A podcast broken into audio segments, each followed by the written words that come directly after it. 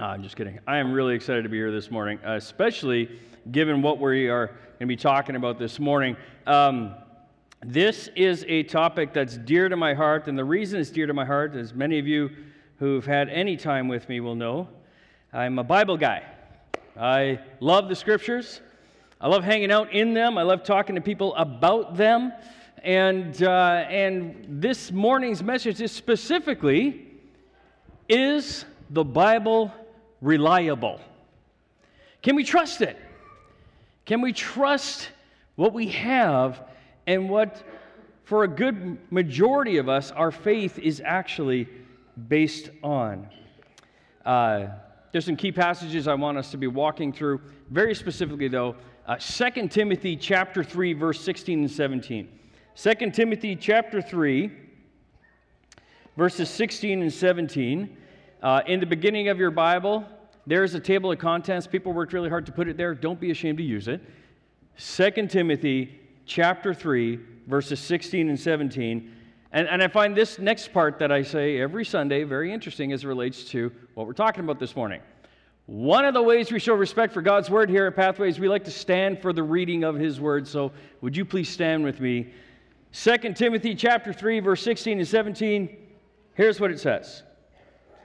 All scripture is God breathed and useful for teaching, rebuking, correcting, and training in righteousness, so that the servant of God, that's us, may be thoroughly equipped for every good work. And you know what? I'm just going to read a little bit further in chapter 4. Chapter 4, uh, starting with verse 3. It says, For the time will come, listen to this, when people will not put up with sound doctrine Instead, to suit their own desires, they will gather around them a great number of teaching uh, teachers to say what their itching ears want to hear. They will turn their ears away from truth and turn aside to myths. Wow. Sound like nowadays, this day and age we live in? We're going to have a good time this morning. Let's pray.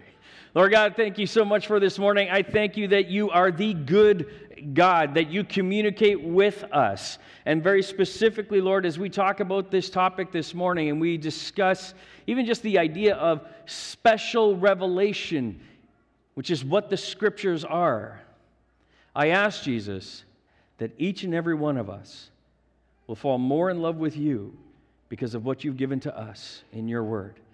May we be a people who are in your word. Let's study it.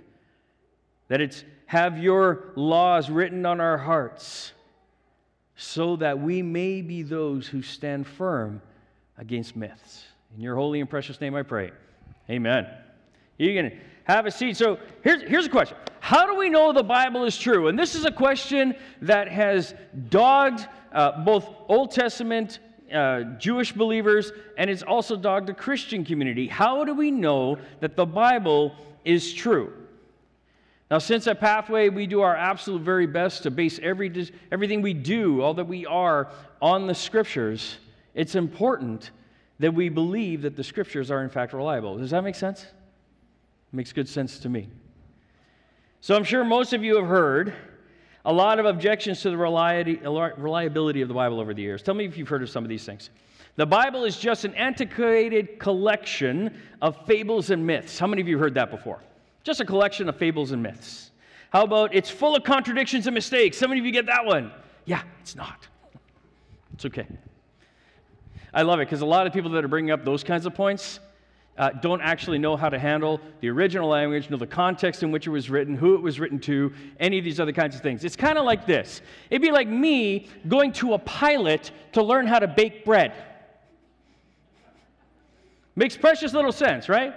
The pilot might know how to eat bread, may even know how to bake it a little bit, but they're not a baker.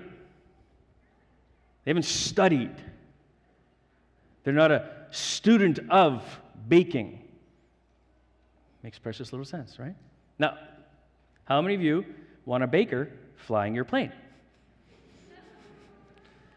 Equally true, right? So, full of contradictions and mistakes. How about this one? Why are some ancient texts included in the Bible while others are excluded from the Bible? You hear that one before? right? Some of you have heard that one before. How about things like the Bible has been proven false by historical records and archaeology? How many of you heard that one? Yeah, that's absolute garbage. As a matter of fact, it's actually been proven, proven more and more true. In, in the early 20th century, it was believed that the Hittites as a people did not actually exist, that the Bible was wrong in talking about this people group called the Hittites until they found a Hittite village. Oh, well, I guess the Bible was true. Right. Maybe all these things you thought were false that have been proven true should point you in the direction that maybe the rest of it is too. Just a thought. Anyway, how about this one? That the Bible has been changed many times over the years. You hear that one? Yeah, another false claim. More false claims over and over and over again. False claims. Now, look, here's the deal. I obviously don't have time this morning to go over every single false claim that you're going to find in the Bible. I know some of you might be like, ah, can't we get even more academic and teach me words that I've never heard of before? No, we're not going to do that this morning. Here's what we're going to focus on this morning. I want to approach this from a much more positive perspective. I want to tell you why I believe and why we can have confidence in the reliability of the scripture. And yeah, we're going to deal with a couple of objections that come along, but the biggest thing that I want you to be able to walk away with, that I want to be able to walk away with, is, is two things. Two things that I'm confident this message will do for every one of us in our lives if we dive into it. It will build our personal confidence in the Bible as the Word of God that has been given to us as a guide for every area of life. Did you know that the Bible actually speaks into every area of your life? We've been talking about this, uh, some of us in the church have been talking about this idea that in our region and even within Christianity, we have a really big emphasis and focus on getting people saved. Accept Jesus, right? What about patterning our lives after Jesus? What if we lived like him? What do you think our lives would look like then? And the only way we do that is be able to learn more about how he lived and how he interacted with the people he interacted with. And in order to do that, we need to dive in to the scriptures as a reliable source on the person and work of Jesus Christ. So I'm hoping that you will have more confidence in the scripture as the word of God and that it can speak into every area of your life. And secondly, it will be this I just want to give you some tools to use when you encounter people who object to the truth and the reliability of the scriptures. That's it. So in your notes, you're going to find stuff that is not in this message.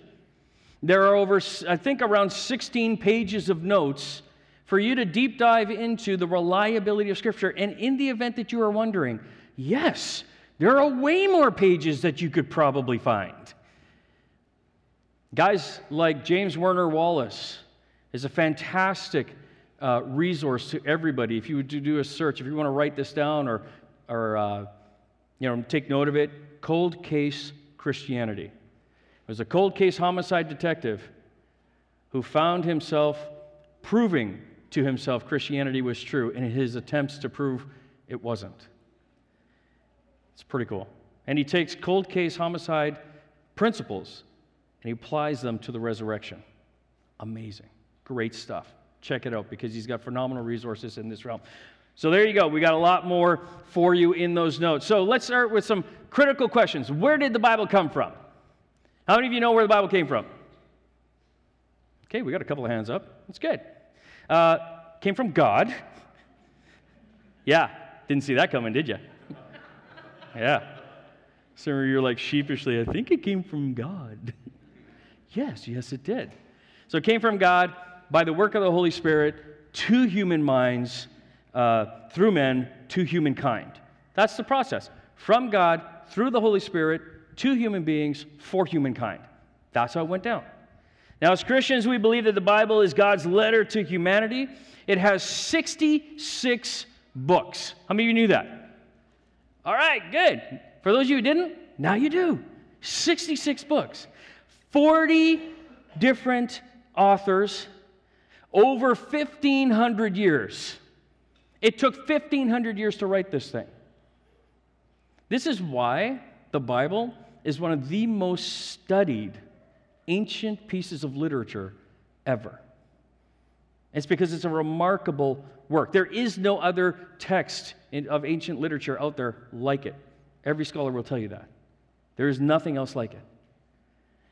The writers came from all walks of life. There were kings, there were fishermen. And we believe that the Bible is divinely inspired by God, authoritative for all of life without error or omission, and is infallible in its original writing. And I say in its original writing, that's a phrase that matters. Here's why. In the 1600s, there was a Bible that was produced, and there was a typo in the printing press. This was entertaining they forgot to put the word not in the Ten Commandments. Yeah, imagine how that read. Thou shalt. Eek. It has been now dubbed the Evil Bible. That's its name. If you were to do a search, the Evil Bible, Ten Commandments, you're going to find the knots missing. Now, I'm sure like we look back on it and laugh, but in its day, it was a really big deal became known as the Evil Bible. So we say in its original writing because we recognize that in the process of reproduction, in terms of printing presses, there's the possibility of typos. Make sense? Reasonable? All right. 66 books of the Bible are known as what's called the canon of Holy Scripture. The word comes from the Greek word, get this, kanon, spelled with a K, which just means the rule or the standard. And Christians have been using this word to describe the Bible and the book that provides the final rule and authority for faith.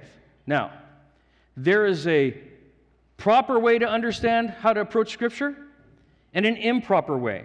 There's an incorrect view of the relationship between the authority of Scripture and the church in canon.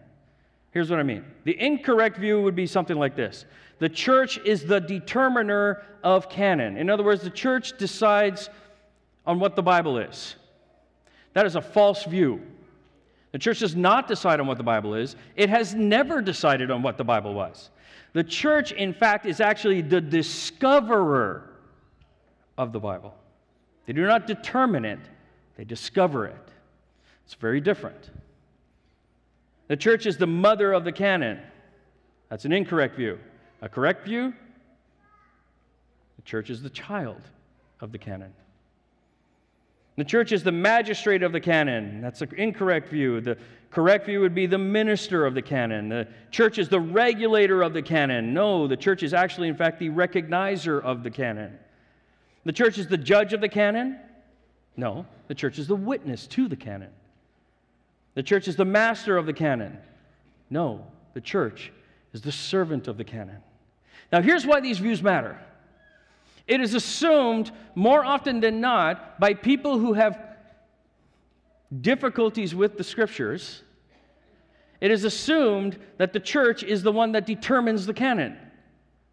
This is the framework they come from, that the church made a decision as to what the Bible was and what the Bible wasn't. But in fact, actually, the church discovered what the Bible was and what it wasn't. And those are very different ideological perspectives. In one, if the church is the determiner of the canon, then human error enters the mix significantly. But if you discover the canon, well, then it's not, human error is devoid of that to an extent. So it's really important that we understand that there is an incorrect view and a biblical view of how the relationship undergo, is done between the church and the canon. And all that to say this if you want to write something down, this is an important point early Christians did not decide what books went into the Bible. They did not decide what books went into the Bible. Now, that might sound, well, Rob, that doesn't make sense to me. Let me explain it. The early Christians already affirmed that the Hebrew Bible was the Word of God. And much of that was due to Jesus' response to the Old Testament that we'll talk about a little bit later. But they understood that it was the Word of God. And so the questions they faced was discovering what books needed to be added to the Old Testament canon. You see, they didn't have a concept of Old Testament, New Testament. That came later. They had a concept of the Word of God. And so, what revelation are they dealing with that needs to, that they're discovering, that needs to be added to the Word of God that they didn't have before?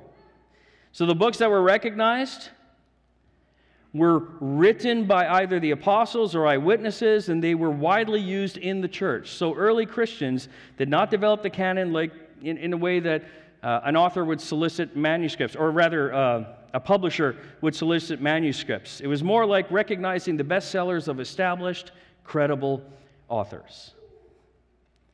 Here's what I mean there was always a criteria that was determined to dis- how we could discover what was actually from God.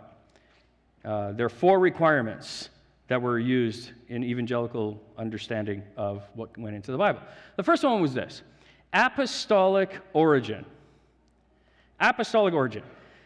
Was the writing attributed to and based on the preaching and teaching of the first generation apostles or their close companions? In other words, were they there? Were they there? Did they actually walk with Jesus or the companions that they had walk with them? Were they there? Did they have credible knowledge? Apostolic origin. How about this? Universal acceptance was another one. And this was acknowledged by the major Christian communities in the ancient world. It, uh, was the writing passed around and that everybody agreed, yes, this is from God. This blesses us. This moves us towards being conformed to the image of Christ. This points us to the Father. And by the end of the fourth century, all of that was agreed upon 100%. Another one was what's called liturgical use. In, in Acts chapter 2, it talks about the early church, and it says that they gathered together. And one of the things that they did when they gathered together was that they committed themselves to the apostles' teachings. You remember that? Was it read publicly when early Christian communities gathered for the Lord's Supper in their weekly times together? And then lastly, the fourth thing was is there a consistent message? Containing the theological outlook or similar or complementary uh, outlooks to other accepted Christian writings. In other words, did they contradict? Was it the same message? Was it the same Jesus that they were talking about? You know, you'll hear a lot about these things called the Gnostic Gospels. You ever hear of the Gnostic Gospels? Some of you may have heard of the Gospel of Thomas. Some of you may have heard the, the one of the newest ones was my Man, what a work of fiction. I love this one. I love reading it because I was like, are you serious? The Gospel of Judas. Anybody read that one? What a messed up writing. Here's how the inconsistency works out. Judas, according to the book of Judas, was on special assignment from Jesus. That Jesus took him aside and said, Here's the deal. Here's what you need to know. For all of human existence, you, from this point forward, you are going to be hated, but don't worry, you're going to be great in the kingdom of heaven. And why? Because you are going to make it possible for me to die for the sins of men, because you are going to be tasked with betraying me. What? no. No because it's inconsistent with the rest of the Gospels. It's inconsistent with how we understand the person of Judas to function in the rest of the Gospels. There are all kinds of things that were written throughout the millennia that are not consistent with the original writings. It's pretty cool. And so there's this robustness to recognizing and discovering what was actually from God. The fundamental factor for recognizing a book's canonicity, in terms of the idea of bringing it into the New Testament, was divine inspiration. That's the chief thing that recognized it. And the chief test of this was apostolic authority. Did the apostles say it, write it, or affirm it? Apostolic authority has never been detached from the authority of the Lord. Theologian and biblical scholar B.B. Warfield says it like this He says, The canon of the New Testament was completed, ready, when John wrote Revelation in about 98 AD. And we must not mistake the historical evidences of slow circulation and authentication of these books as evidence of the slowness of canonization of the books by the authority or the taste of the church itself. In other words, when it was written, and when it was discovered are not things, or rather, when it was discovered, doesn't qualify whether or not it was scripture from the point that it was written. Does that make sense? So let's say it was written in 98 AD, and by the end of the second century, it was considered canon, it was considered part of the Bible. At in that second century, that is not what made it part of the Bible. What made it part of the Bible was the inspiration that John was given in 98 AD. Does that make sense? Don't worry, it's in your notes. You can check it out later. All right. So, why do Christians believe the Bible is reliable and true, that it's the authoritative Word of God? Well, it hinges on three characteristics that we're going to focus on this morning. Okay? The first characteristic would be this the New Testament documents are historically reliable and credible. That's a bold statement, but they are. The second would be Jesus' character is shown as trustworthy. And the third would be Jesus claims the Old and New Testament books were the Word of God. So let's talk about that first point that the New Testament documents are historically reliable. Here's what we mean the New Testament record agrees perfectly with what we've seen in history elsewhere. The names of the emperors and the governors and the places and events do not disagree with other sources that we have. The sources that are not in Scripture. They don't agree. The kings were the same, the emperors were the same, the, the pontiffs were the same. All of it was the same. They were there, the names were there. The New Testament reads as a historically reliable document. Here's what I mean it doesn't read like a fairy tale. For example, the New Testament text often shows its human authors in a bad light, which is consistent with the historical record. It shows it like Paul, for example. This is one. This is a fantastic example because it also talks about it. Uh, it references back to this particular character in 2 Timothy chapter four. But Paul has a real big meltdown about a guy by the name of John Mark. You guys remember this story? Here's a guy by the name of John Mark. He wants badly to go on this missionary journey with Paul and Barnabas. And part of the way through, John Mark's like, dude, I want to go home. I, I just want to go home. And Paul is mad. He's just furious. And Paul and Barnabas end up having an argument about this to the extent that Barnabas leaves with John Mark. And that's the last missionary journey that Paul and Barnabas went on together. There is nothing about Paul's character in that story that says, hey, I want to model my life after that.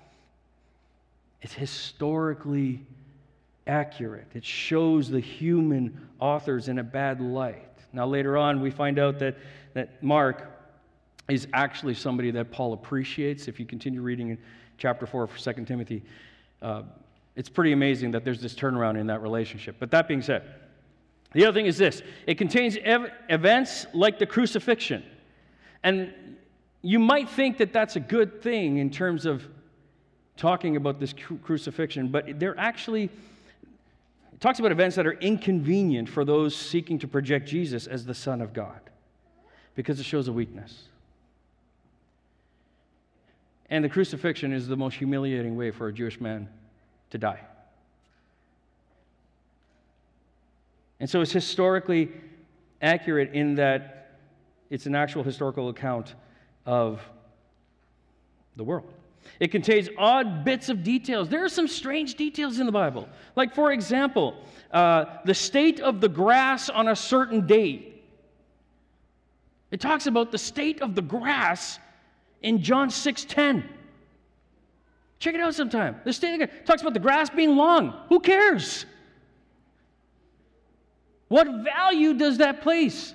Hey, you should uh, come to know Jesus because grass is long. Said nobody at any point ever. So there is this historical account that gives us details that lets us know that the people are human and, and that it isn't this myth and this legend trying to bolster up a character. Contains weird details. And it also has a feel of consistency with eyewitness accounts. The New Testament has eyewitness events it describes who were still alive when the scholars know that the documents existed. Uh, but we do not know of anyone who disputed the factual historical events described in the New Testament. Nobody disputed it, including Jesus' death and resurrection. In fact, the disciples who wrote large chunks of the New Testament, guys like Paul and John and Peter, they gave their lives for the message of the Bible, and rarely do men die for a lie. Rarely do men die for a lie. The New Testament and this is in your notes too. We put a pretty awesome chart in there in terms of comparing the New Testament manuscripts with other ancient texts in its day. The New Testament has far more and earlier manuscripts than any other text. Than any other text. Secondly, Jesus' character is shown to be trustworthy. If Christians can convince someone that the Bible is generally reliable as other historical documents, then the next step is to help them see what the historical testimony says about the person of Jesus. That just lends itself to making sense, doesn't it? If the scriptures are basically unreliable, well, then there'd be no reason for any significance in the person of Jesus. But the histor- historically reliable Bible teaches a historically real Jesus. It does not teach Jesus who is merely a good teacher. The Bible does not afford us that conclusion about Jesus. In the gospel accounts, Jesus makes prophecies not only of future events like the destruction of Jerusalem, but of himself and his own work. Look, Jesus predicted his own death and resurrection. Andy Stanley says it this way I will follow a guy who can predict his own death and resurrection. That's a guy you got to listen to. If he was a true prophet, then his teachings must be taken seriously. Uh, C.S. Lewis some people here know him as the author of uh, the Chronicles of Narnia. But he also wrote another book called Mere Christianity. And in this book called Mere Christianity, he makes a statement. He says, A man who is merely a man and said the sort of things that Jesus said would not be a great moral teacher. He would either be a lunatic on the level of a man who says he's a poached egg. Yeah, that's a good one. Or he would be the devil of hell. And you must make your choice. Either this was and is the Son of God, or else a madman or something worse. You can shut him up as a fool, or you can fall at his feet and call him Lord and God, but let us not come with any patronizing nonsense about his being a great human teacher. He has not left that open to us. That's true. He hasn't. You may be familiar with a menu of apologetic choices for some of you, but um, the explanation has endured for a good reason. Jesus could only have been a liar, a lunatic, or a Lord. But I would actually add a fourth one, and that'd be legend. And that's the one that's come up as of late. Some people say that the historical Jesus never existed, that he was a legend, but every reputable, and this is important, reputable historian, Christian and non Christian, agree that he was not a legend, that he was an actual person. So if he was a liar, then why would he die for his claim? If he was a lunatic, then how do he engage in all of these intelligent deba- debates with clarity and with authority of teaching? But Jesus himself said that he was Lord and God, and I believe that the evidence supports the claim. And so we establish the historical reliability of the Bible, and then we see that Jesus has trustworthy character. And then from there, we ask this critically important question, and that is what was Jesus' view of the Bible itself? In the Old Testament, Jesus treated the Old Testament as God's inspired word, infallible, inerrant. Just a couple of examples would be in some places, Jesus was claiming that the entire Old Testament was trustworthy. For example, in John 10 34, Jesus notes that the scripture cannot be broken. And many times we see Jesus end his arguments by quoting from scripture. And as far as he was concerned, what scripture said was the end of the matter. That was Jesus. You have heard it said. Or have you not heard it said? And he's always referencing back to the scriptures. As a matter of fact, the great commandment Love the Lord your God with all your heart, mind, and soul and strength. Love your neighbor as yourself. You know where that's taken from? Leviticus. Jesus quotes Leviticus to talk about how to honor all of the commandments from the prophets. In one case, Jesus even argues from the tense of a verb in Matthew 22. He clearly understood that each and every word was authoritative and not just major themes. And finally, Jesus establishes a pattern in Matthew 19 that's repeated in the rest of the gospel when he interchanges phrases like this Scripture says with God says. And so he acknowledges the authority and the validity of the Old Testament. That's fascinating. If we believe in Jesus, then we ought to treat the Old Testament like he did as the authoritative Word of God. If you believe in Jesus, we got to treat the Old Testament the way he did. You ever thought of it that way before? It's a big one. Because a lot of us just like the New Testament. New Testament. Jesus himself laid the foundation for the New Testament. He taught that his teaching was to be viewed as the authoritative Word of God. In John 7 16, he says, My teaching is not my own, it comes from him who sent me. It comes from God. In Matthew 24 35, in Mark 13 31, and Luke 21 33, Jesus is recorded as saying, Heaven and earth will pass away, but listen, but my words will not pass away. And the crowds noticed this aspect of Jesus' teaching. The first reaction we see recorded after the Sermon on the Mount is that people were amazed because Jesus taught as one with authority in Matthew 7 29.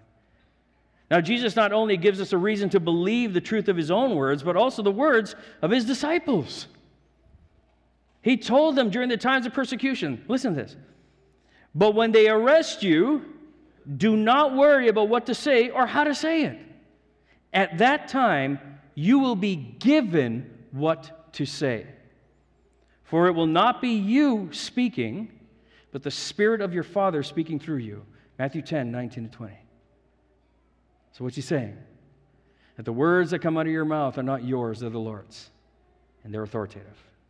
Jesus told them in John 14, 26 that the Holy Spirit would bring to their minds and remind them of what he has taught them. He told them later that the Spirit would continue to teach them in his own authority, even after he departed. So not only is he going to remind them of what was said, but the Holy Spirit is going to reveal to them what else to say and what else to teach. John 16, 12 to 13. And then finally, after his resurrection, Jesus declares that his disciples would receive power when the Holy Spirit would come on them so they would be his witness. Acts 1 8. The New Testament writers understood this authority that had been given to them, and they do not hesitate to cite it. 1 Corinthians 2:13, Galatians 1, 6 to 12. And Paul's example, or Paul, for example, he writes this in 1 Corinthians 14, 36 to 38. Did the word of God originate with you? Or are you only people it has reached? If anybody thinks he's a prophet or spiritually gifted, let him acknowledge what I am writing to you is the Lord's command. If he ignores it, then he needs to be ignored. So what's Paul saying about what he's writing? That it's the authoritative word of God, it is the Lord's command. And if a person refused to accept it, if they ignored it, then they were to be ignored as a teacher. There are even two places in the New Testament where the writers cite other New Testament writings as Scripture. Paul does this as it relates to the Gospel of Luke in 1 Timothy 5:18. Peter does this in the writings of Paul in 2 Peter 3, 15 to 16. They reference each other as Scripture. The church appears to have very early on accepted without question the authority of the writings of the New Testament, leaving other writings in an entirely different category. In fact, with the possible exception of 2 Peter and Jude, the canon as we have it today was universally recognized by the church in the early second century. That's at the, aid, that's at the end of the, basically around the time of the death of the apostles. It was for another 200 it wasn't for another 200 years that an official definition of the canon was deemed necessary. So here's the point. If Jesus Christ is God, if Jesus Christ is God, then as believers in Jesus Christ, we must accept his view of Scripture. We must accept his view of Scripture. And that would lead us to understand the entire Bible as not just being important, but inerrant, infallible Word of God in its original writings. So tell me to ask you this How important do you think the Bible is? It's a big deal, isn't it? How many of you want to pour into your Bible now? Raise your hand if you want to learn more about your Bible. Some of you are like, I don't know, I'll listen to this later, maybe be inspired. like, if all you do is leave here this morning with a little better understanding of why the Bible is true, but that truth doesn't make a difference in any of our lives, then, then we've just wasted our time together. That's what we did. We just wasted our time together. You got some information. So what? But if having more confidence in the reliability of God's word causes you to let the Bible transform your life, then this has been time well spent. Listen, Jesus not only valued, but established Scripture. Doesn't it stand to reason that we would value it as well? That we would dive in? That we would see it as something that could potentially change everything for us. So, as we close this morning, I'm going to ask all of you to take time this week thinking about the value of the Bible in your lives. And here's how I want you to do it I got a very practical thing for you. I want you to turn to Psalm 119 in your Bibles or on your Bible apps, Psalm 119. And we're going to do this. If you do not know where the book of Psalms is, help me fill in the blank. In the beginning of your Bible, there is a table of contents. People worked really hard to put it there. Don't be ashamed to use it. Psalm 119. Now you're going to notice that Psalm 119 is broken into paragraphs. What you may not know is that each paragraph is a successive letter in the Hebrew alphabet. How cool is that? Maybe I'm just geeking out over it. I want you to just pick one of those paragraphs. Anyone, don't care, pick one. Because the entire psalm is about the benefit of God's word. I can assure you that whichever paragraph you choose, whatever one you pick out, will work for what I'm going to ask you to do. So take a look at it. Choose one. Don't care. You can open up to one, Psalm 119, close your eyes, stick your finger on it. It's going to be good. Once you picked out that paragraph, I want you to spend time this week, and several times actually throughout the week, going over it and pray and thank God for His word and the benefits of His word that you've just read about in that paragraph. That's it. That's what I want you to do. Spend time this week in that one paragraph from Psalm 119 that you've chosen, thinking about and praying about what the scriptures, the Word of God, can be in your life, the benefits of having it. That's it. Spend time with the Lord in that. It's a pretty awesome exercise. I tried it this last week. Love it. I'm excited about it. Uh, but also for you, in the notes that we have on the website, pathwaycc.net, you go to resources, click on messages, and it'll be right here for you already this morning. Those pages upon pages of more and more information for those of you who like to geek out the way I do on more information about why the Bible is trustworthy and dealing with some of the objections that are out there. But let me tell you this I believe that we're to be conformed to the image of Christ. That means that we are to become like Jesus, that we are to pattern our lives after Jesus. And Jesus loved and established the scriptures. I believe we need to grow in our love for the scriptures. Let's pray. Lord God, as the prayer ministry comes forward this morning, I know that there's a lot of us here who need to confess this to you. Lord, I have not been in my Bible the way I know you want me to be. I have not been in my Bible the way I want to be. Jesus, I've come up with all kinds of uh, reasons as to why I'm not. I don't like to read. I don't understand it. I, uh, I just don't know what to do. I don't know where to begin. Lord, would you help us overcome those obstacles? Would you help us to be a people who, instead of worrying about our relationship to your word, can we worry about your relationship to your word and pattern our lives after that?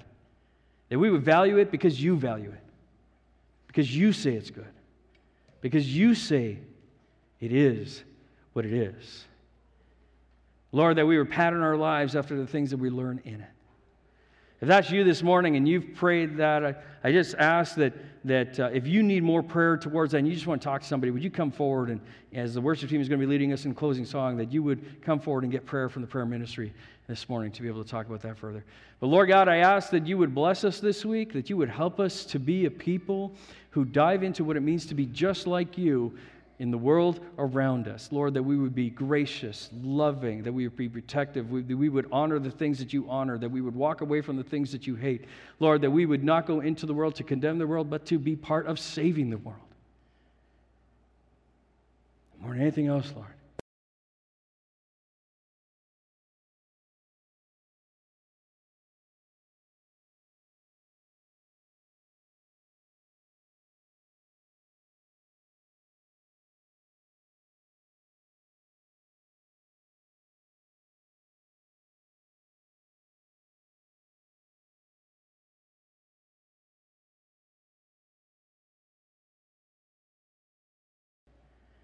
And when people encounter us, they will ask, What are you all about? Because you have a peace in your life that I need.